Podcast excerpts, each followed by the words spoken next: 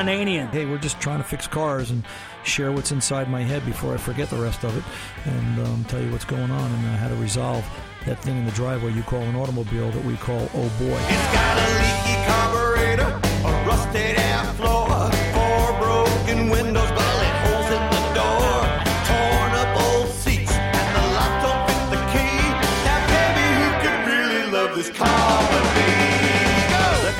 Doctor. Tomorrow, Cleveland, one and nine. That's the prediction. I can't stand you right I, now. I, have I've consulted. I've consulted the crystal ball. Welcome to the radio home of Ron Ananian, the Car Doctor. Since 1991, this is where car owners the world over turn to for their definitive opinion on automotive repair. If your mechanic's giving you a busy signal, pick up the phone and call in. The garage doors are open. But I am here to take your calls at 855 560 9900. And now, here's Ronnie. Hey, oh, hey, welcome. Ron Ananian, the car doctor, 855 560 9900. But if you're a regular, you already know that. That 855 560 9900 is the phone number. It's also the 24 7 phone number. Give us a call and we'll talk to you about your car problem, whatever it is. And we'll also, we have it set up there that you can leave a message at uh, 855 560 9900, that toll free number. You can leave a message and we will call you back and put you in queue for the following live show. We are on the network Saturdays, 2 to 4 p.m. Eastern Time. We go out to the 80 some odd affiliates carrying the Car Doctor across this great country of ours. But we're also streaming this radio show via cardoctorshow.com, uh, which is uh, actually coming out on a main server sitting down to the left of my foot here, actually, at the studio. And um, you can pick up the radio show that way. Uh, also, via cardoctorshow.com, you can get out to TuneIn, iHeart, iTunes, Google Play, and uh, take the show wherever you want, however you want, podcast it, subscribe to it. Um, and listen, do to your heart's content because we're just here to try and help you fix a car. That's all this radio show is about, and that's all it's ever been about, and all it ever will be about is um, just trying to find the best solution to the problems that just, you know, every time we fix one, 10 more problems come up because we're driving giant computers, and that's really the name of the game. 2001 was probably a great year. I don't remember it too well. Uh, there was a lot of things that happened in my life in 2001 as well as yours, 9 11. Um, uh, you know, there was a TV show and things like that. There was also moving the shop in 2001, 2002. But I think 2001 for me, after this week, will make me think back at how it's it's the simple things that help you fix a car. 2001 F-150 came into the shop at RA Automotive this week, and it had been around the mill. Everybody had worked on it, picked at it, poked at it, and done their thing. It had an expired New Jersey inspection sticker from June of 2015. So that's about a year and a half in my book, and nobody was able to figure out why this engine had a misfire on cylinder number seven, which kind of boggles my mind. Maybe they couldn't find number seven. Maybe they couldn't count that high without taking off. No, I guess their hands would give them more than seven digits, but I'm not really sure what the problem was. Car had a misfire, P0307. As plain as a nose on your face, taken around the block. This truck just didn't run worth a hoot. It had limited mileage on it. It had 17,896 miles on it. It was a 2001. Do the math. It's uh, going like a thousand miles a year, and for the most part, for the last year and a half, the the owner was well. I can just drive it locally and slowly, and I'm not really going far, and it's only a little miss, and nobody ever pulls me over. I you know I don't get too many looks at it, but now the inspection sticker is getting to be quite old, and I've got to do something. I don't know. It was pretty basic to me. Yeah, it had a P0307. I pulled the coil out, took the well. Actually, first things first. Obviously, I did scan it for codes. I did a couple of things. I scanned it for codes. Um, and then using my Launch X431 Pro, my scan tool. The, night, the, the neat thing about Launch is they emulate factory software.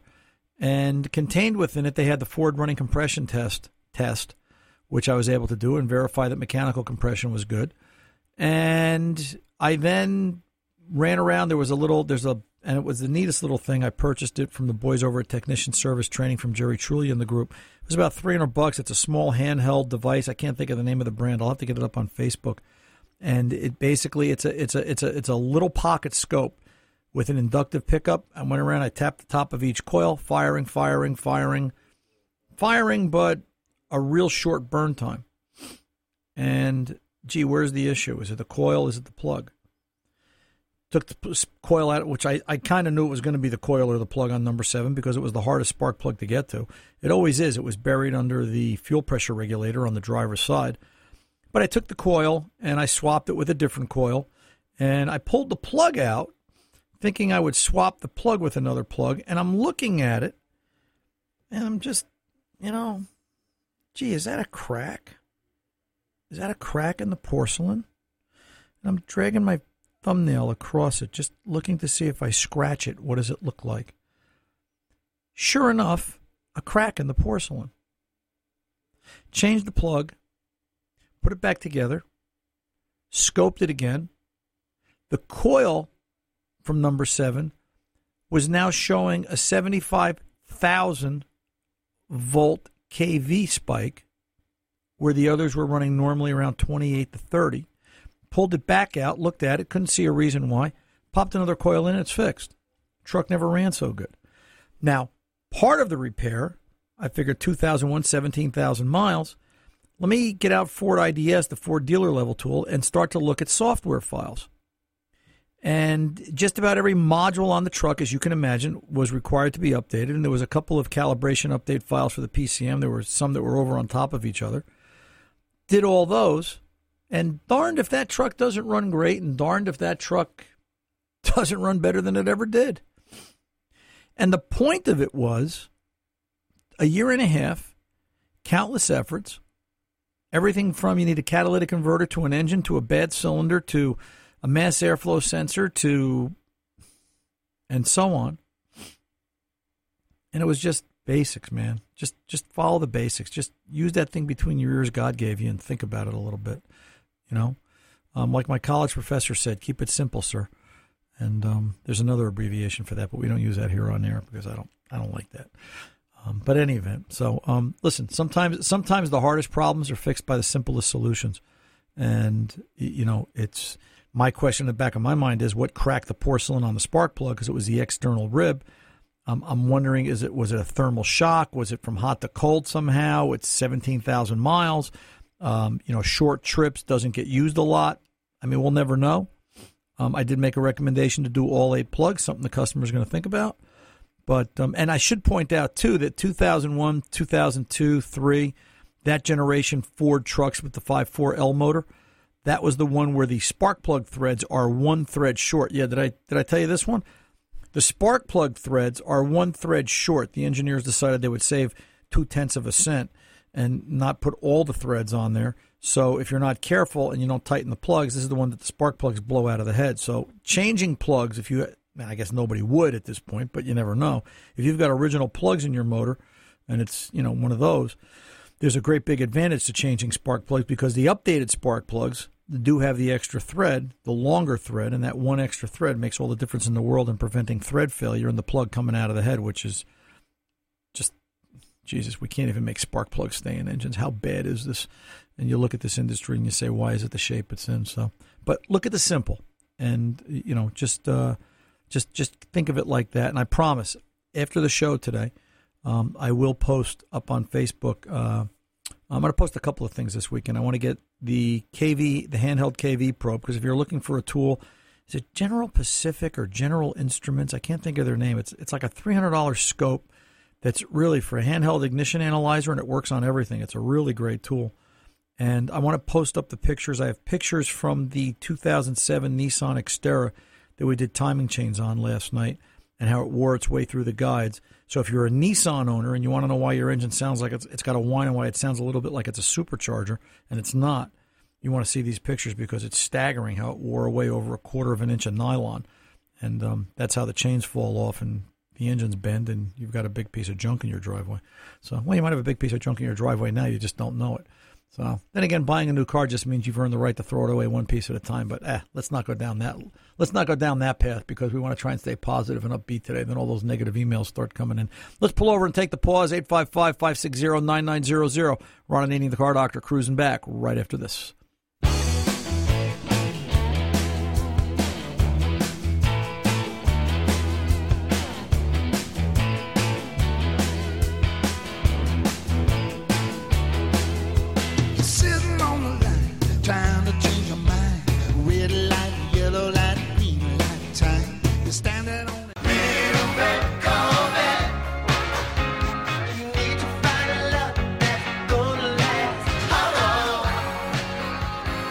Welcome back. Ron Ananian, the car doctor, cruising along. Let's get over and talk to Robin in the Alexandria Bay with a 2000 Saturn LS2. Robin, welcome to the car doctor. How can I help?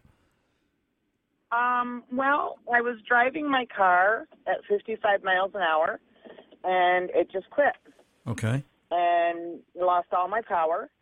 And so I pulled over, and my husband has one of those little scan tools, and he came and checked it, and it was reading a camshaft sensor.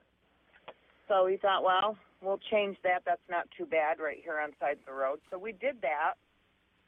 Did nothing. Changed nothing.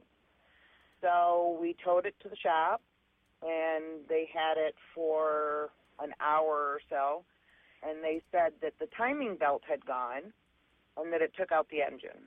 Okay. So your question to me is. possible- I'm sorry. and your question to me is, why the belt My break? question is, well, no. My question is, is that possible that a timing belt could actually take out an engine? Sure, absolutely. This is the three Really? liter. This is the three liter German motor, if I remember right. Yeah. Yeah. Yeah. Um, yeah, very possible. Um, very possible.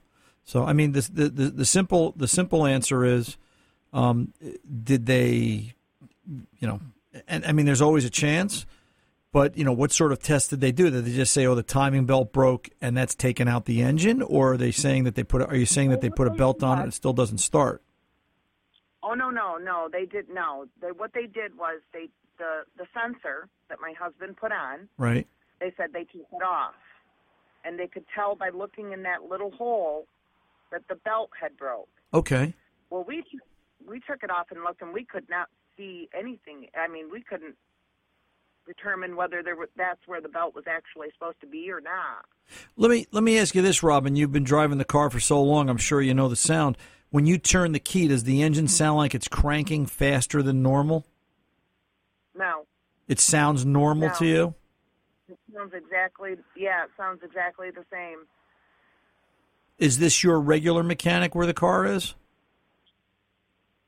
Uh, no, the car's back in my driveway now. Right. There, we go to them for like tires and brakes and inspections and stuff like that. But we had two vehicles break down in the same week, and both vehicles came back from their shop stating they both needed an engine. Well, my question is, I mean, listen, it could, but what you're really what you're really telling me is you don't have confidence in their repair or in their diagnosis. Right. Absolutely. And I think at this point, somebody really needs to diagnose one or the other or both. And you know, Okay. you know, part of that would be if the engine doesn't sound spinning fast. The reason it would sound funny, usually the complaint is, you know, the timing belt broke, and Ron, now my engine it sounds funny. It sounds like it's cranking instead of woo woo woo woo. woo. It's woo. It's a little bit of a higher oh, pitch. Oh. No, it's not doing that at all. Okay. And trust me, Tom will put that in the highlight reels for next week's Open. I know he will. Um, And when and I did call the GM dealer to talk to them about um, you know what the diagnostic would cost and and what it would cost me if it was a timing belt and yada yada, and uh, they they asked me if I heard any um, unusual noises and like I, I guess it has a chain. I thought it was a timing belt, but GM is telling me it's a chain and I heard no noises when my car quit. When it cut out and stopped, it, I mean, I lost all power. There was no, it, there was no like thrashing or anything like that that would tell you that something had snapped. right. You know well, and and whether it's chain or belt, if it sounds like it's cranking normally, you know, I, I, my question is, okay, what makes them think it's what makes them think it's one or the other or both or or, or, or whatever the case might be. Um, Right. You know, it's it, did they charge you for the diagnosis? God, I hope not. Oh yeah, oh yeah. it was like 140 dollars, and the GM dealer said it's like 99, and they do an extensive diagnostic. So I guess I should have just towed it there in the first. You know what? Let's tow let's tow it to the GM dealer for a hundred bucks. What's another hundred bucks at this point? Right. See, that's what I was figuring. You know, and I and thought I'd ask you what you thought. you know, just tell your husband you're not going out to eat for the next three nights, and um, you, you, you, you're going to get the car diagnosed. It's got to be. It's at least you'll have peace of mind. All right. Right. I mean, I just I hate to send it to the junkyard because it's Right. only got eighty thousand miles on it. Right. It's not. It's not the plastic bodied Saturn. It's it's metal. It's steel. Right. It, she doesn't have any rust. I mean, I love the car. We just put like four hundred into the AC this summer to get it fixed. So just, The the I'm just really grappling with what to do. uh, you know what? I've I've wasted more than hundred dollars at a clip in my lifetime on numerous occasions. So Right. you know what? For a hundred bucks, it's worth the shot. All right. Yeah. Um, the, the one the one comment I will make, however, is I always play the what if game. If we were standing at the counter at the shop, and you were you had the car towed in, and I didn't know you, and you know, hey Ron, can you do this? I'd be like Robin, I'll diagnose it.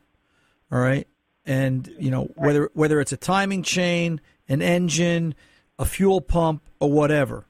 Okay, right. let's call it a thousand dollar repair, just for giggles. Right. All right. Let's say it's a thousand bucks. Would you would you put a thousand dollars into that car? See, that's where I'm at. Where's See, your If it would have been just, if it would have been just like a sensor or something like that, I probably would say yes. right? But the car is 16 years old, Right. and even though it doesn't have very many miles on it, and the body is in really, really good shape, they said a timing belt would be 1600. Well, and here's here's my argument against Saturn. Okay, the problem I have with fixing anything on a Saturn over a hundred bucks. So it's a good thing the dealer's only charging you ninety nine because at one hundred and one I'd have to think about this. Um, Right. is it's an obsolete car. The car line doesn't Right. exist. It's been gone for what? How long has Saturn gone now? Six years? Seven years? I don't know. I I- probably yes. Right. Probably yes. So, you know, I think you're, you know, seven years, this car is clearly at the point where I can't get parts for cars seven years old or older. A car that's tw- Right. a car that's 12 Right. years old or, or, or, you know, um, I'm sorry, 16 years old. Mm, yeah, 16. You know, would I put six, would I put $1,600 into this? No. No. You know, I, no, I, I can't. Yeah. Yeah, I, I, I would have to think twice. I'd have to because here's the problem. Here's the what if game. You ready to play what if? Yeah, you fix it, and then what? What's next? Right, Robin. Your car needs your car needs sixteen hundred dollars of widgets, and you go okay, fix it. And I always say, and what if three months from now the transmission fails? What would you do? Yeah. And the answer is Junk it. right. So, you know, so Send it it's to the graveyard. However, however, if you don't give it to the dealer for ninety nine dollars worth of diagnosis, all right, I guarantee Mm-hmm. you, every day from now for the next three years, it's going to haunt you. yes. Well, you're very right. You're all right, very right. because it's human nature. You want to know what you're dealing with. So, I say spend the hundred bucks. Why not? Spin the wheel. Take the shot. You never know. At the very least, if they tell you it's something other than a timing chain, you'll get back your $140 from the other shop that couldn't diagnose it. And with the extra $40, you can take your husband out to dinner at a fast food place. Robin, good luck to you. I'm Ron Ananian the car doctor. I'll be back right after this.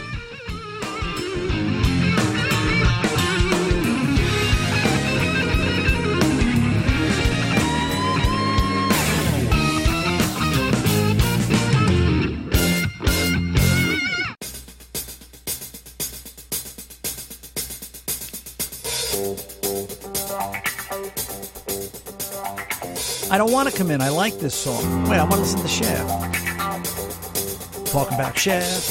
Hey, Ron Ananian the car doctor. Well, come on now. This is a great open.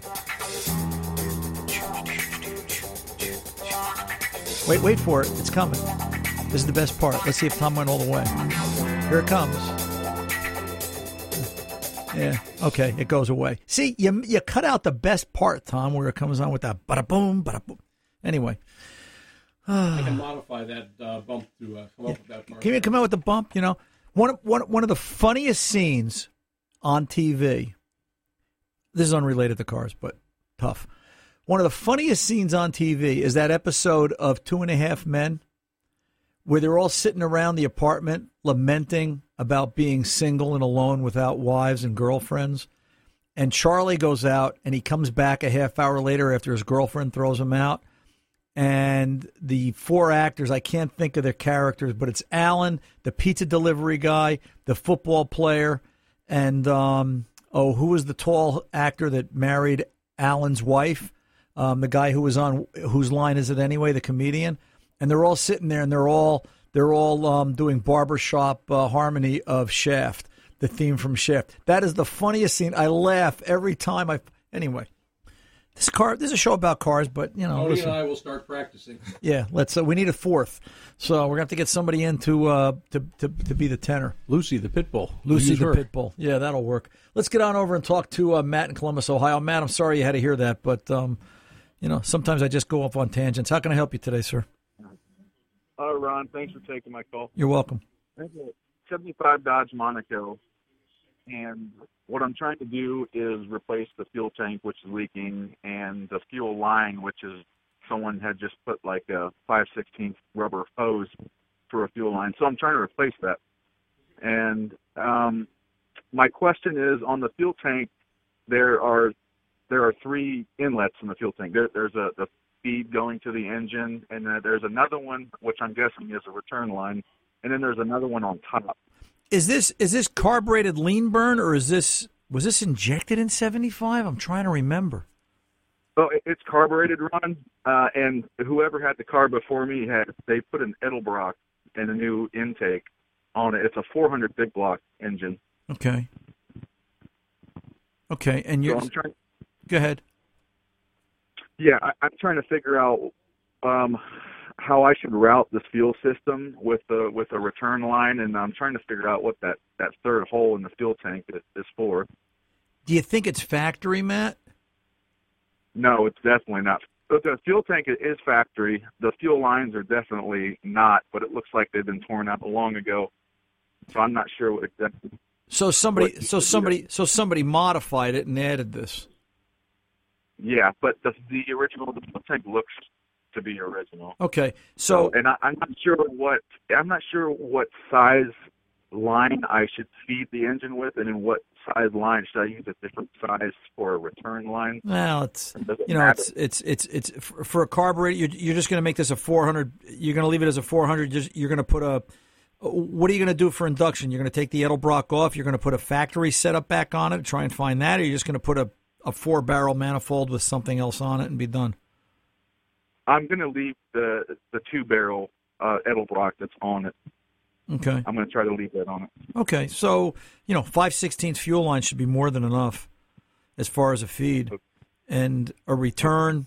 Make do what do whatever do whatever's comfortable. All right, Sim- simply because a return's not going to matter. If you make them both five sixteenths, if you have too big of a return line, I don't see a harm in that. All right. Um, my question my question is where does the return return from? I've, I I don't think I've ever seen a carburetor with a return line on it. That was my question too.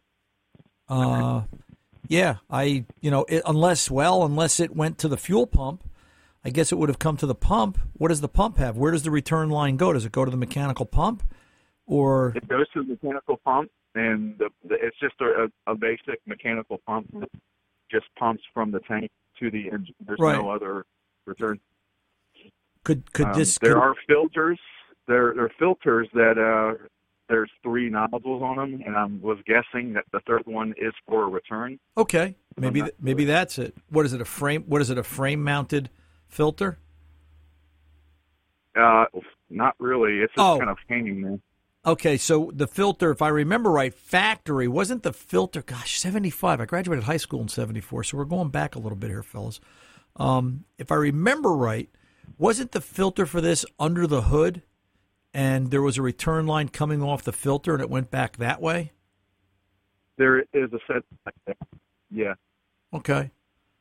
So, well, then let's try it. Let's listen. You know what? Fuel pressure is fuel pressure. All right. Um, if if I would try and keep this simple, I wouldn't overcomplicate this. All right. And uh, first thing I would do is, if I have the option, I would run the engine on a, a single feed, no return, and cap the two lines at the tank and see what happens. Put a filter on it with it in and out. Maybe you don't need it. Maybe you don't need a return line. I'm not sure what the engineers were thinking at that point. You know, trying to emulate emission controls from 1975 may not have any value at this point in the game. It's not a, it's not a stock carburetor. It's not a factory setup at this point. Correct? I'm making an assumption. Yeah. Yeah. Yeah. Nothing seems to be factory anymore. Right. You know, we we know we know a 516 fuel line with a fuel pump that delivers between 3 and 6 psi Yeah. is going to get it to run.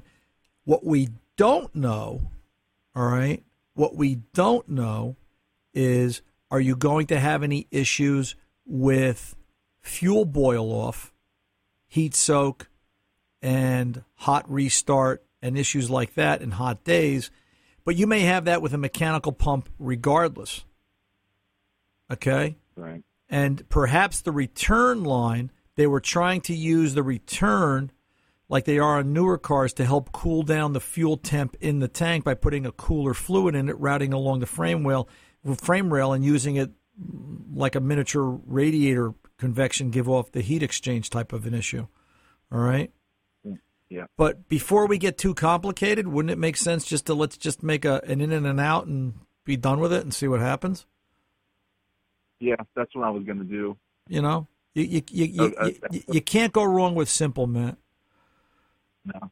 You know, and and then you know you may have to, just saying, um, because part of the issue is let me let me tell you the story this way. A friend of mine has an 86, 86, 87, 87 GMC Suburban with a big block in it, and we're still working on solving his fuel vapor problem that we've actually put a, an electric pump in and replaced the mechanical pumps because we're finding that none of the mechanical pumps from the manufacturers seem to work well with today's fuel.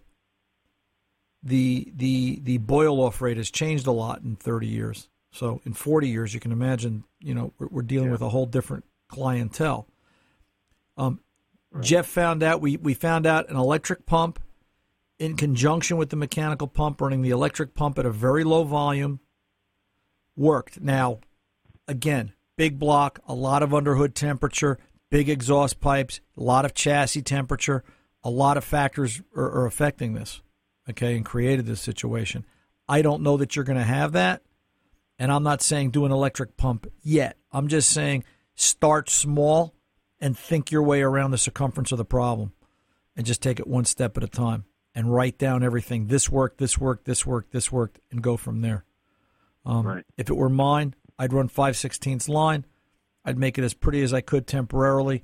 I, I wouldn't worry about a return. I'd just put a good filter in it, drive it, and see what happens. Okay. That makes sense? Yep. You know, um, this this was a lean burn car at one point, wasn't it, or was it not? I'm really not sure. Um, what do you have for an air cleaner?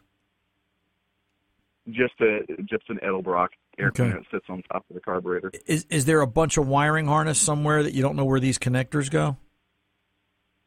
There, that's a good question. Uh, yeah, there's there's lots of wiring and and vacuum tubes, which uh, I'm not really Right. sure where they go. But I'm thinking a lot of them for, are for the admission. Uh, the, the admissions, I, mostly vacuum tubes, where I don't know where they go. I'm actually not really wiring, so that's what I can think of. Okay. If you find, Um, you know, if you find a couple of, I don't remember the exact number, 12, 18 gang connector harnesses up around the top of the air cleaner area, and you don't know where they went, then this was a lean burn car back in the day. And, you know, that's, you're never going to find the connection. I don't remember when that was. That was, that was mid 70s somewhere. Um, but listen, it's an internal combustion engine. Keep it simple.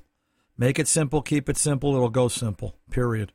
So let's start small and work our way out. All right, sir? All right, I'm going to try it. Thanks. All right. It, If you need me, you know where to find me. 855 560 9900. Good talking to you. I'm Ron Ananian, the car doctor, and I'll be back right after this.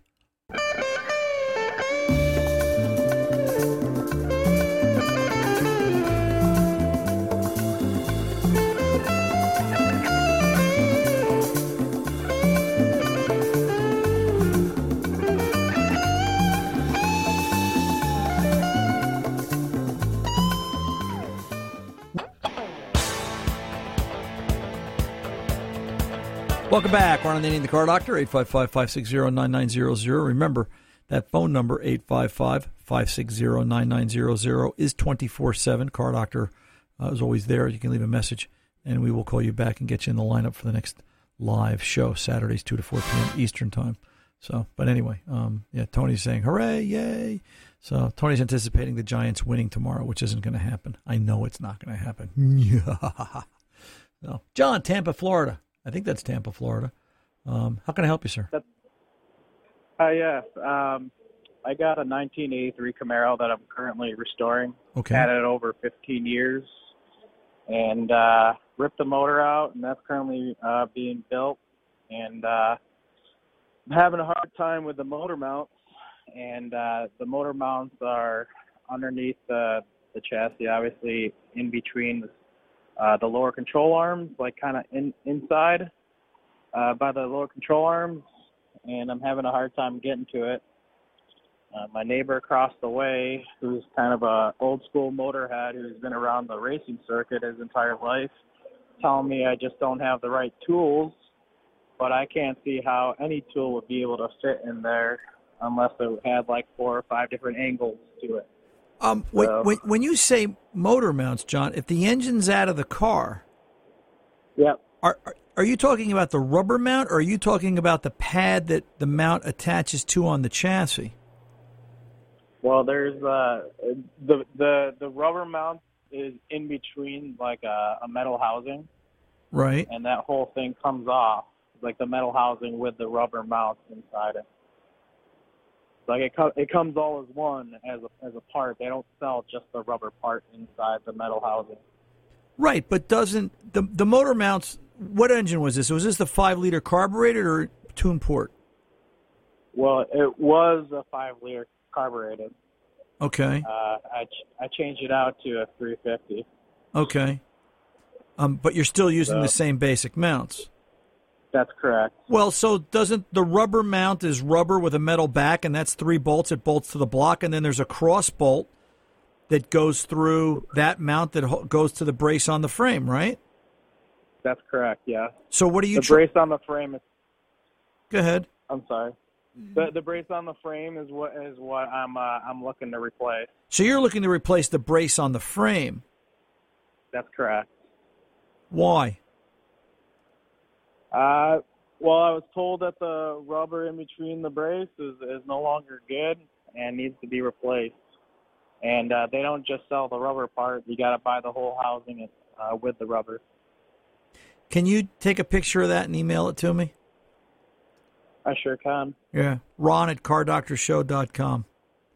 Take a couple Okay. of take a couple Yeah. of pictures. Let me see this before we. I, be- I definitely yeah, before we before we go and reinvent the wheel here, make Swiss cheese out of milk. sure. All right. Yeah, I'll, I'll definitely uh, send you a picture of that. Uh, right. There's only three bolts holding it in, and uh, and uh, I can get one of the three, and that's about it. Right. Um. So Yeah. Send it to me from both sides. Give me his. Give me his. Give me. A, you know. Don't send me fifty, but if you give me three or four pictures, different angles, and uh, I'll get Sure. you, I'll get you an answer of what you're. Try- I think I know what you're trying to do, and I think you may be. You may be going the long way around the barn, but let's find out. because every every video I've seen, uh, someone's had the uh, the tool that compresses the the spring for Right. the shock, Right. and uh, and then you unbolt the two bolts to the lower control arm, and then you can access it that way. Right, and you may have to go through that, but let me let me see what it is we're chasing, then we'll go from there. Ron at cardoctorshow.com. All right, John, I got to go. The clock's going to take me. All right? All right, sounds. Cool beans. All right, 855 560 9900. I'm coming back right after this.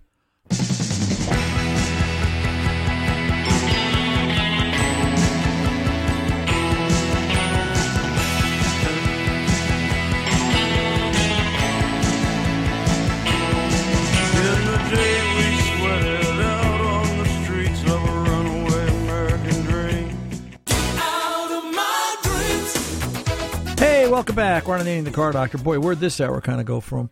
It uh, just sort of rolled by. I think the way I'm going to leave this hour was an opening rant about oil and uh, all that that entailed. And I think I just want to hit the points again that, you know what? I, I think cars today are still about maintenance. And it doesn't matter whether you're driving a 2017 or a 1997, they still require upkeep and care. So, you know what? It's I was reading this morning in the news talking about how the, the most of the United States is going to be hit by a sub-zero cold belt, cold wave uh, for the next week. And it'll be interesting to see how many cars don't start and how many batteries that are marginal that won't work and whose antifreeze isn't going to be right. And, you know, my point is that I don't think we are taking care of cars. You know, we're being lulled into this false sense of security. And I think that a lot of you are just waiting until it breaks. And I realize money's an issue, but you know what? It's not a lot of money to at least have some kind of a plan and to look at maintenance. And maybe if I was going to give you a nickel's worth of free advice as I close this hour, it would be to get out your records if you have any and get out your owner's manual if you have one, or at least go talk to your mechanic and say, hey, what do you think my car needs? Your trusted mechanic, I should point out, somebody that you can count on. So that you're not counting on somebody looking to sell lawn furniture based on buy lawn furniture based on his commission, but somebody you can trust. At least have that conversation. Um, we're going into winter, folks. People die in snowstorms, and cars that don't start and cars that get stuck on the road are in a dangerous situation. And you know what? Just it's about maintenance and it's about proper care. So forget this. I want to drive the oil until it turns into goo stuff. Uh, you know what? The manufacturer says 10,000 miles when all they're trying to do is sell you another car in five years. So let's get out of that. Let's get back to doing maintenance and get back to basics. I'm Ron Ananian, the car doctor. Good mechanics aren't expensive, they're priceless. See ya.